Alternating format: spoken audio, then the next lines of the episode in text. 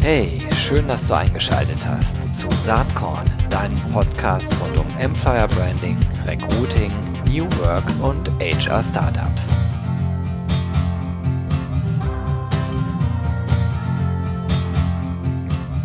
Ja, hallo und herzlich willkommen zum Saatkorn Podcast. Heute ähm, dreht sich alles um Employer Branding, Personalmarketing und Recruiting im Gesundheitsbereich und ich freue mich total heute Martin Kamphausen am Start zu haben. Er ist Leiter Corporate und Employer Branding beim Klinikverbund Südwest. Da werden wir gleich noch drüber zu sprechen haben. Herzlich willkommen, Martin. Ich freue mich, dass du bei mir bist. Vielen Dank für die Einladung. Ich fühle mich geehrt. Ja, super. Wir stehen am Ende des Jahres 2021. Die Ausstrahlung wird allerdings erst 20, äh, Quatsch, am Ende des Jahres 2020. Die Ausstrahlung wird aber erst im Januar erfolgen. Lass uns mal kurz so einen kleinen Rückblick auf dieses total verrückte Jahr werfen, insbesondere aus der Gesundheitsbranche kommt. Ich bin da ja so ein bisschen naiv, komme ja selbst nicht aus der Branche und habe echt so im April, Mai noch gedacht, diese Corona-Situation ist natürlich irgendwie schrecklich auf der einen Seite, das will ich gar nicht verharmlosen, mit Toten, mit äh, schlimmen Schicksalen etc. Mhm. Aber äh, ich habe irgendwie so gedacht, bezogen auf die Branche, auf das Themenfeld, Employer Branding, Personalmarketing und Recruiting, ist das eigentlich fast eine gute Sache weil bestimmt die Kliniken jetzt viel mehr Geld bekommen und Personalnot ja offensichtlich wird. Ja, aber Pustekuchen scheint gar nicht so zu sein. Ne? Wie sieht's aus in der Gesundheitsbranche, Martin? Ja, Gerald, also du hast vollkommen recht. Ähm, das verrücktes Jahr trifft echt auf den Kopf. Ähm, das gilt natürlich für uns alle und gesellschaftlich. Ähm, auf der einen Seite freue ich mich in großen Anführungszeichen, dass die Gesellschaft, glaube ich, auch mal wirklich verstanden hat, wie heftig der Job eigentlich so oder so für Pflegekräfte, Ärzte und eigentlich aller im Gesundheitswesen irgendwie halt auch ist. Denn die Pandemie hat zwar jetzt so praktisch das i-Tüpfelchen gezeigt, aber eigentlich muss man ja sagen, dass es insgesamt schon immer eine besondere Situation war und ist und auch bleiben wird, im Krankenhaus zu arbeiten. Und ähm, Natürlich ist es für uns in, in der Innenansicht halt auch noch relativ stark und heftig, weil klar, wir haben Rekrutierungsdruck und teilweise auch Probleme so oder so auch schon gehabt. Ähm, und die Corona-Situation hat es im Endeffekt ehrlich gesagt nicht wirklich besser gemacht.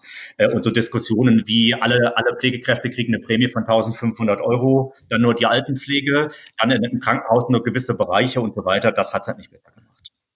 Ja, das ist äh, ganz erstaunlich, wenn man so von der Seitenlinie drauf guckt und wenn man dann sieht, dass ein Unternehmen wie die Lufthansa mit neun Milliarden gesponsert, unterstützt wird und äh, der ganze äh, äh Pflege-, Krankenhausbereich äh, mit 100 Millionen, das ist ja Wahnsinn. Wie erklärst du dir das? Warum ist das so? Ja, das ist eine Frage, auf die ich ehrlich gesagt auch selber noch keine Antwort habe und eigentlich noch nach einer Antwort suche. Ähm, und du hast es genau richtig gesagt. Ne? 9 Milliarden hat die Lufthansa schon im Frühjahr versprochen bekommen. Ich glaube, es sind noch mehrere hundert Millionen bis Milliarden dazugekommen. TUI ist auch mit relativ großen äh, Summen auch unterstützt worden. Das ist alles kein geschenktes Geld, sondern erstmal geliehenes Geld. Aber das ist, sind natürlich Branchen, die im wahrsten Sinne des Wortes am Boden geblieben sind und auch noch in den nächsten zwei, drei Jahren wahrscheinlich am Boden bleiben. Und wenn du dann zusammengenommen 12, 13, 14 Milliarden mindestens an Versprechungen, vielleicht auch irgendwann Schenkungen rübergeben musst, damit du diese Unternehmen hältst, weil sie im DAX sind und die Pflege nicht im DAX DAX ist, die mit 100 Millionen abgespeist wird, also zumindest die Krankenhauspflege wird mit 100 Millionen abgespeist, dann ist dieser Gap dermaßen gigantisch groß und das bei einer ähm, ähm, Berufsgruppe, die seit vielen Jahren, schon fast Jahrzehnten um mehr Anerkennung in der Gesellschaft ringt. Der, Gap ist dadurch logischerweise nicht besser geworden und für uns wird in der nächsten Zeit die Frage sein, kriegen wir das als Organisationen ähm, aufgefangen oder als Krankenhauswesen insgesamt. Ja, ja. Also man könnte jetzt ja denken, die reden da über die große Politik. Äh, was hat das bitte schön mit den Themen äh, Employer Branding, Personalmarketing und Recruiting mhm. zu tun? Aber die Antwort liegt ja auf der Hand. Ganz, ganz, ganz viel, weil bei aller äh, äh, Berufungsfokussierung, die vielleicht viele Leute ja mitbringen, die im Gesundheitsbereich arbeiten, äh, Geld verdienen, äh, ist jetzt nicht so ganz egal. Ne? Ja, Geld, das Geld verdienen ist nirgendwo egal. Und das ist jetzt die auch schon seit vielen, vielen Jahren immer währende Diskussion, wo sich Leute, die meistens selber gar keine Pflegekräfte privat kennen, für Pflegekräfte entscheiden, dass es denen ja um Überzeugung geht und nicht um Geld. Also das ist so oder so immer halt auch Quatsch. Niemand macht das ausschließlich aus Nächstenliebe. Die Menschen müssen ja auch irgendwie ihre Rechnungen bezahlen, äh, die im Gesundheitswesen arbeiten, alle miteinander. Ähm, aber nur wird über Pflegekräfte auch immer am meisten gesprochen und dann entsteht ehrlich gesagt so ein bisschen schon das nächste Problem, ähm, dass man sich gefühlt fast ausschließlich auf Pflegekräfte und vielleicht auch noch Ärzte konzentriert, aber auch dabei vergessen wird, ähm, dass wir auch einen großen Ärztemangel haben und eben nicht nur Allgemeinmediziner ähm, auf dem Land, sondern auch Ärztemangel haben in den Kliniken oder zumindest mal angehenden Ärztemangel. Ähm, und äh, MFAs nicht mehr finden, MTRAs nicht mehr finden und so weiter und so fort. Also das heißt, es ist nicht nur ein Pflegekräfterekrutierungsproblem, das ständig schlimmer wird, sondern weitaus mehr als das. Jetzt kann man natürlich ähm, sozusagen das, das Lied des Jammerns singen. Ich glaube, das muss man mhm. auch äh, in diesem mhm. Kontext. Man kann das nicht unter den Teppich kehren.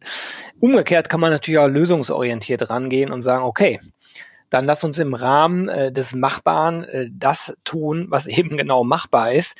Und was ich ja mhm. ganz spannend finde, ich habe es eben bei dem, bei dem Intro schon gesagt, Du hast ja einen ganz spannenden äh, Stellentitel. Du bist seit kurzem Leiter Corporate und Employer Brand und was mir im Vorgespräch auch schon angedeutet, da gehört übrigens auch Recruiting mit dazu. Da fange ich natürlich ja. innerlich an zu jubilieren.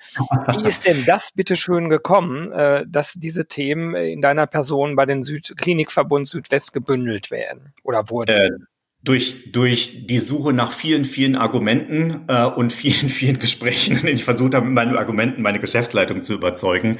Äh, das ist die ehrliche Version. Mhm. Ähm, also ich bin eingestellt worden zum äh, Oktober 2019, also jetzt ziemlich genau ein Jahr und ähm, bin als Leiter Marketing und Employer Branding eingestellt worden. Also sollte es mich einerseits sozusagen um, um die Patientensteuerung kümmern ähm, und oder Patientengenerierung und Steuern, halt Part Marketing, ja, Klinikmarketing, Einweisermarketing und so weiter und so fort. Und bei Part Employer Branding wirklich eher so um das große Ganze äh, kümmern. Dann ist das durch Corona natürlich auch ein bisschen, ähm, sagen wir mal, durchkreuzt und durchquert worden. Aber auch vom Grundsatz her habe ich halt immer schon auch die Ansicht vertreten, Employer Branding, Personal Marketing, Recruiting gehören in eine Unit, eine Abteilung, nennst wie du es willst zum Schluss. Warum?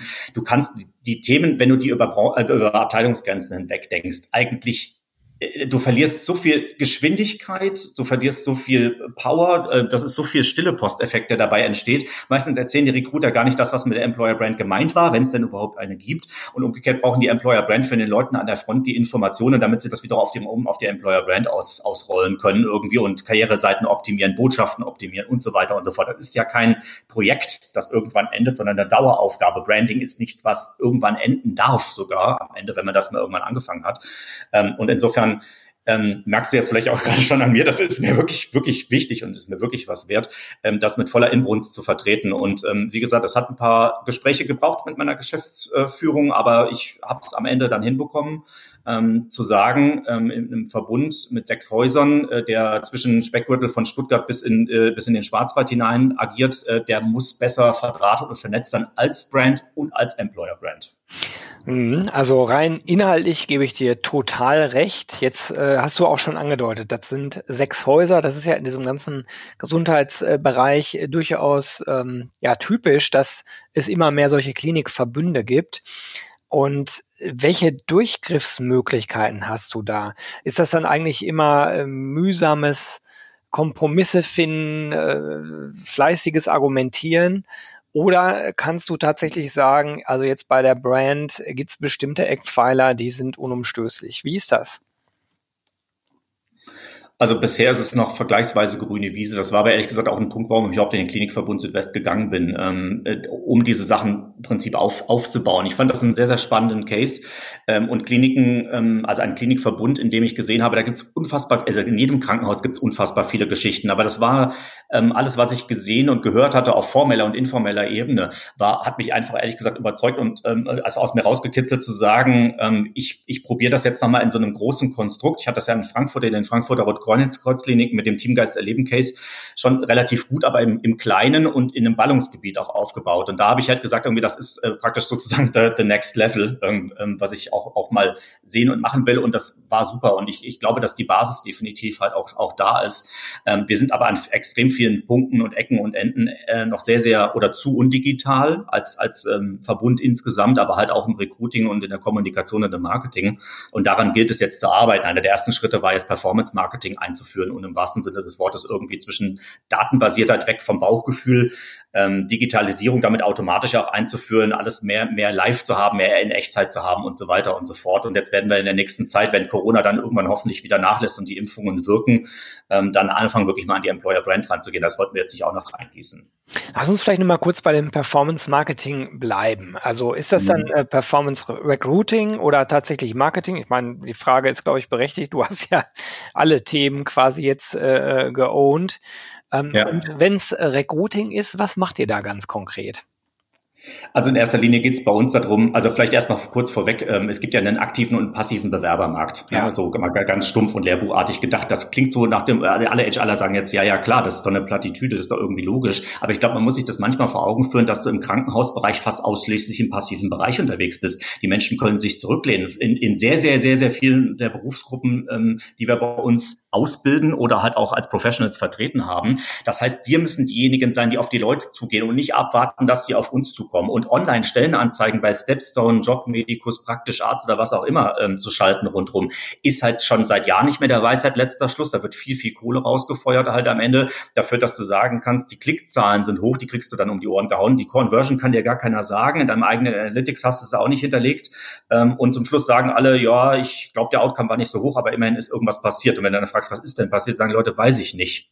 So, das kann es ja nicht sein halt am Ende. Deswegen habe ich jetzt in den letzten Monaten, äh, seitdem ich wusste, dass das Recruiting zu mir auch rüberwandert, gesagt, so machen wir da nicht mehr weiter. Wir werden jetzt einerseits unsere Stellenanzeigen äh, neu aufbauen und optimieren. Ähm, die waren mal Richtung Google for Jobs optimiert. Jetzt werden wir sie äh, wieder ein bisschen schöner machen, optisch, weil sie sind jetzt sehr, sehr auf, sehr, sehr auf Google for Jobs optimiert. Und in erster Linie geht es darum, praktisch passiver anzusprechen und mehr Frequenz auf unsere Karriereseite auch zu bekommen. Also ist Performance Recruiting, um deine Frage zu beantworten, in erster Linie gebündelt und verknüpft mit einem, wir haben zum Glück Analytics, das ist in Krankenhäusern nicht üblich, die haben viele, viele andere Systeme, wo sie es nicht so gut auswerten können und viele andere Kompliziertheiten lösen müssen. Wir haben das Glück, Analytics zu haben und werden jetzt in Zukunft auch sowas wie Channel Effectiveness messen können und dann halt auch klar einfach die Dinge rausschmeißen, die sich für uns nicht mehr lohnen. Mhm.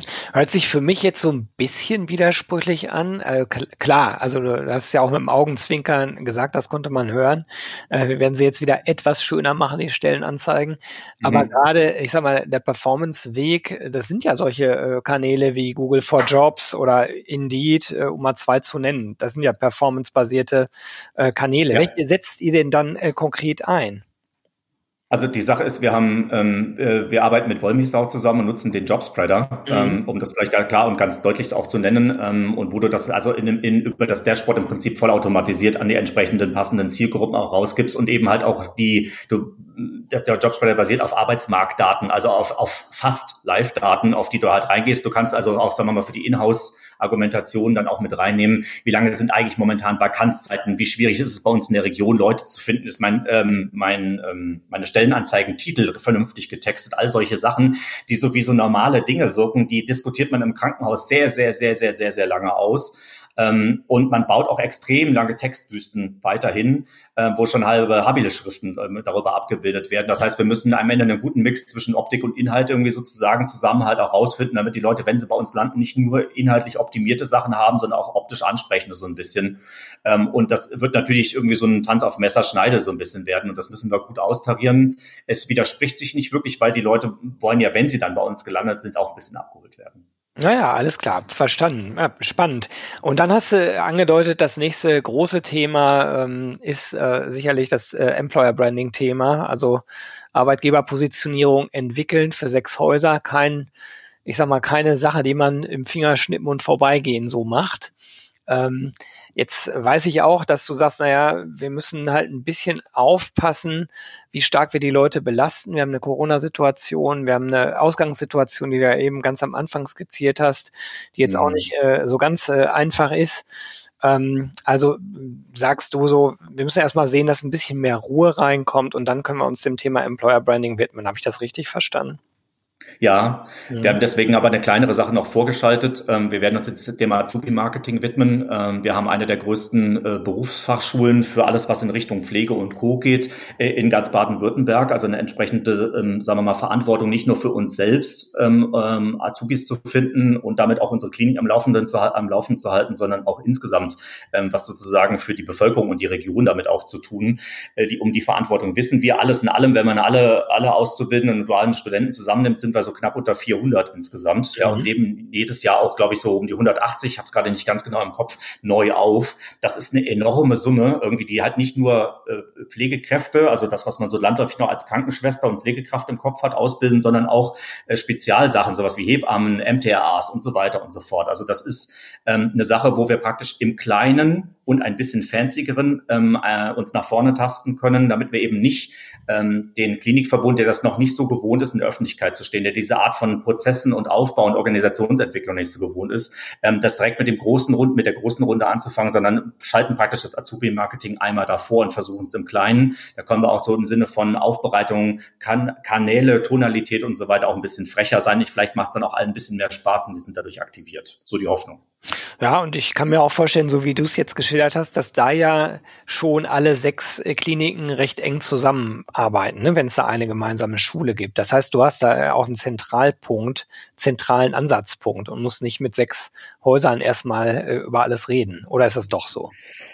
Ja, ja, jein in dem Fall. Ähm, äh, genau, wir haben, also das ist, es gibt sozusagen ein, ein Dach, ähm, in dem wir im ausbilden. Wir haben sozusagen zwei Stellen, ähm, an denen wir ausbilden, in Böbling und in Nagold. Jetzt sind unsere, sind die allerdings nicht, nicht ultra weit voneinander entfernt, weder im Geiste äh, noch von, von der Kilometeranzahl her.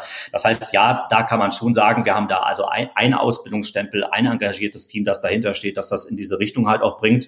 Und wir gucken jetzt, dass wir praktisch die Klammer halt basteln und bauen und dann wirklich also erstmal anfangen, äh, Personen Personas zu entwickeln, die Candidate Journey, vor allem die digitale Candidate Journey für, für Kandidaten im Azubitum ähm, raus, rauskristallisieren und so weiter. Also wir fangen wirklich, wie du merkst, bei den Hausaufgaben wirklich an, weil es das alles noch nicht gibt. Also wir fangen da an, wirklich ähm, ähm, von Grund auf das ganze Thema aufzubauen, was ich ehrlich gesagt extrem spannend finde. Ähm, eine Marke weiterzuführen ist sicherlich, wenn sie bekannt ist, auch eine spannende Aufgabe. Eine Marke aufzubauen ist nochmal was ganz anderes. Und wenn du dann auch so eine Art Aufbruchstimmung noch mit reinnehmen kannst, ähm, finde ich für mich persönlich noch umso mehr. No, kann ich total nachvollziehen. Hört sich wirklich äh, sehr aufregend äh, an, das Ganze. Ähm, du hattest äh, vor einiger Zeit bei uns in dem RC Lab zum Thema Gesundheitsmanagement, äh, ähm, also Personalmarketing im Gesundheitsbereich gesagt, oder die Frage gestellt, wann kommt denn das Ende der Stromlinienförmigkeit im Personalmarketing Mhm. Und hast einen Teil der Antwort da schon direkt selber mitgegeben, äh, nämlich das Stichwort Authentizität. Ja. Wie wichtig ist dir das? Und ähm, vielleicht kannst du auch mal beschreiben, wie du im Moment so den Klinikverbund Verbund Südwest einschätzt. Äh, also Status quo jetzt Ende 2020. Was ist das mhm. Besondere an euch? Also wir haben ähm, wie eigentlich erstmal für jedes Krankenhaus unglaublich viele Geschichten, die wir erzählen. Und worin wir bisher noch nicht so gut sind, ähm, ist, obwohl die Geschichten alle da sind, täglich erzählt werden könnten, dass wir sie auch wirklich nach außen verpacken. Und ich glaube, dieser Transfer muss einfach geleistet werden. Also ich, das ist alles schon da. Ähm, du musst halt nur praktisch einen Kanal schaffen, wie du an diese ganzen Infos drankommst aus sechs Häusern. Äh, wir haben ins, insgesamt 5000 Köpfe, also 5000 Mitarbeiter praktisch, die bei uns arbeiten. Ähm, und fast jeder wird fast täglich, ähm, jetzt mal ein bisschen überspitzt formuliert, Geschichten haben. Und das alles ist ja schon eine Unternehmenskultur. Und in gewisser Art und Weise ist das ja automatisch dann auch eine Brand, weil selbst wenn ich sie nicht steuere, also der Klinikverbund Südwest hat vorher keine bewusst aufgesetzte Brand und auch keine bewusst aufgesetzte Employer-Brand gehabt. Trotz allem wäre es anmaßend, finde ich, ähm, oder eigentlich von allen, die sagen, äh, ich habe die Employer-Brand aufgebaut. Meistens findet man ja eine gewisse Unternehmenskultur vor und versucht sie dann über Jahre hinweg in eine gewisse Richtung auch zu steuern. Ähm, und der, der Klinikverbund, glaube ich, irgendwie, was er macht, der muss so ein bisschen aus seinem teuren Röschen schlafen nach Aufwachen, würde ich vielleicht mal neutral formulieren. Ähm, und das ist praktisch eine, eigentlich eine der Kernaufgaben, die man in diesen Organisationsentwicklungsprozess, den es bedeuten wird, die Employer Brand aufzubauen, auch mit reingießen muss. Und zum Thema Stromlinienförmigkeit, ähm, naja, eine EVP, das ist ja die alte Lehrbuchlehre, ähm, zeige Ecken und Kanten, damit nicht jemand an einer Stromlinienförmigkeit abrutscht. Ja, also gibt, gibt Menschen Möglichkeiten, sich an dir festzuhalten und sprich nicht die Masse an, also sprich, also schraub nicht die Quantität nach oben, sondern versuch auf einer fachlichen wie persönlichen Ebene Qualität dir reinzuholen. Dafür musst du um dir um diese ganzen Sachen aber auch erstmal entsprechend bewusst sein. Und das braucht viel, viel Kernerarbeit im Hintergrund, bis man eigentlich sich mal in diese Richtungen entwickelt hat. Und oft ist es so, wenn, wenn du mal deinen, deinen Geschäftsführung, Vorstand, wie auch immer dazu überzeugt hast, diesen Weg mitzugehen, weil die müssen das ja genauso mitentwickeln und tragen, dir das Geld zu geben, dir die Ressourcen zu geben und dich lange weiterentwickelst und irgendwas, ich denke, wir werden locker irgendwas zwischen, ich sag mal, sechs und 18 Monaten brauchen, je nachdem, wie viel Corona und Co. uns im Nachgang noch reinspielt. Das braucht ja alles tierisch viel Energie. Und wenn du dann irgendwas wohin entwickelt hast, wo du auf einem guten Weg bist, eine, eine wirklich on-point EVP zu, zu bauen und zu sagen, das ist echt mutig, das hebt uns wirklich ab vom Rest, weil das ist, das ist der Kern, auf den alles ankommt. Und hast dann Angst vor der eigenen Courage und baust eine weichgespülte EVP. Trotz der ganzen Arbeit voran. Ist alles passé im Prinzip. Und das darf am Ende halt nicht passieren. Und da müssen wir gucken, dass der Klinikverbund in der Organisationsentwicklung auch gleichzeitig im, durch Comms und Marketing, also so auf kleinerer Ebene, Personalmarketing und Recruiting, wir in den nächsten Zeit, bis wir die aufgebaut haben, schon so ein bisschen dran gewöhnt, dass wir mehr in der Öffentlichkeit stehen, ein bisschen pfiffiger sind, ein bisschen fancier sind, ein bisschen schriller vielleicht in großen Anführungszeichen sind ähm, und diese Kombi irgendwie dann nutzen, irgendwie, dass wir sozusagen die Leitplanken bauen, ähm, damit wir dann auf dem Punkt hinten draus die mutige EVP bauen. Mhm. Ja, das klingt nach verdammt viel Arbeit und keiner Langeweile in den nächsten Monaten. Nein. Aber, ähm, du hast ja einen ganz interessanten Background. Du hast ja ursprünglich auch mal äh, gar nicht im Gesundheitsbereich gearbeitet, sondern in, äh, in der Agenturszene, richtig? Mhm. Ja, genau. Also angefangen habe ich in der Politik, dann war ich im Krankenhaus, dann war ich in der B2B-Kommunikationsagentur und jetzt bin ich wieder im Krankenhaus, genau. Ja, und wie ist das eigentlich? Woran orientierst du dich? Gibt es so ein paar Best Cases? Ist völlig egal, ob die jetzt aus dem Gesundheitsbereich kommen oder ähm, aus ganz anderen Branchen im Employer Branding, Personalmarketing, Recruiting, irgendwelche Dinge, die dir sehr positiv aufgefallen sind in letzter Zeit? Ich versuche mal in der Krankenhausbranche zu bleiben, weil ich glaube, dass ähm, wir aus der Krankenhausbranche, vielleicht auch teilweise aus, aus dem Gesundheitswesen, viel zu selten im, im Vordergrund stehen, weil es meistens ja bei den großen Cases um die Telekom, Otto, die Bahn und so weiter halt auch geht. Und das sind diejenigen, auf die man ständig auf Kongressen sieht und hört. Ähm, und das ist auch alles richtig. Die machen da verdammt gute Arbeit. Aber ähm, es gibt, glaube ich, auch KMUs oder Branchen, ähm, wo man glaubt, da passiert nicht so viel und es passiert eigentlich, eigentlich wirklich gute Sachen mittlerweile. Ich würde das Universitätsklinikum Hamburg-Eppendorf extrem positiv erwähnen, das UKE in Hamburg. Die machen seit vielen, vielen Jahren eine sehr, sehr gute Employer Branding und Personalmarketing-Arbeit, haben immer mal wieder innovative Ideen, wie sie vor allen Dingen mit dem Pflegefokus, das wird, glaube ich, für alle Krankenhäuser was ansprechen. Ich glaube, da könnten viele Krankenhäuser langsam aufbauen und eben sich nicht nur auf die Pflege konzentrieren. Employer Branding ist keine Pflege-Employer-Brand, sondern eine Arbeitgebermarke und nicht eine Pflegearbeitgebermarke. Da müssen wir alle noch dran arbeiten. Aber insgesamt ist das cool, was sie da oben machen. Die DRK-Kliniken in Berlin haben immer so schon so erste Vorboten gehabt und jetzt mit Maya Schäfer ähm, äh, auch einen echten Profi an ihre Seite geholt und machen da auch sehr, sehr gute Arbeit. Also Helios hat sich jetzt auf den Weg gemacht, ähm, solche Punkte zu machen, ähm, also solche, solche Schritte zu machen.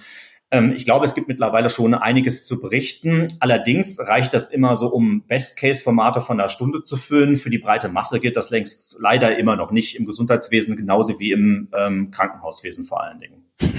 Wir versuchen ja dran zu arbeiten. Äh, wollen wir mal hoffen, dass Corona es möglich macht, dass wir am 26. und 27. Mai äh, mhm. das äh, in diesem Jahr natürlich nicht äh, äh stattgefundene RC-Festival nachholen in Köln live vor Ort und dann auch zwei Tage komplett Gesundheitsstream. Da bist du ja auch mit am Start, neben vielen anderen aus der, aus der Branche, aus der Szene.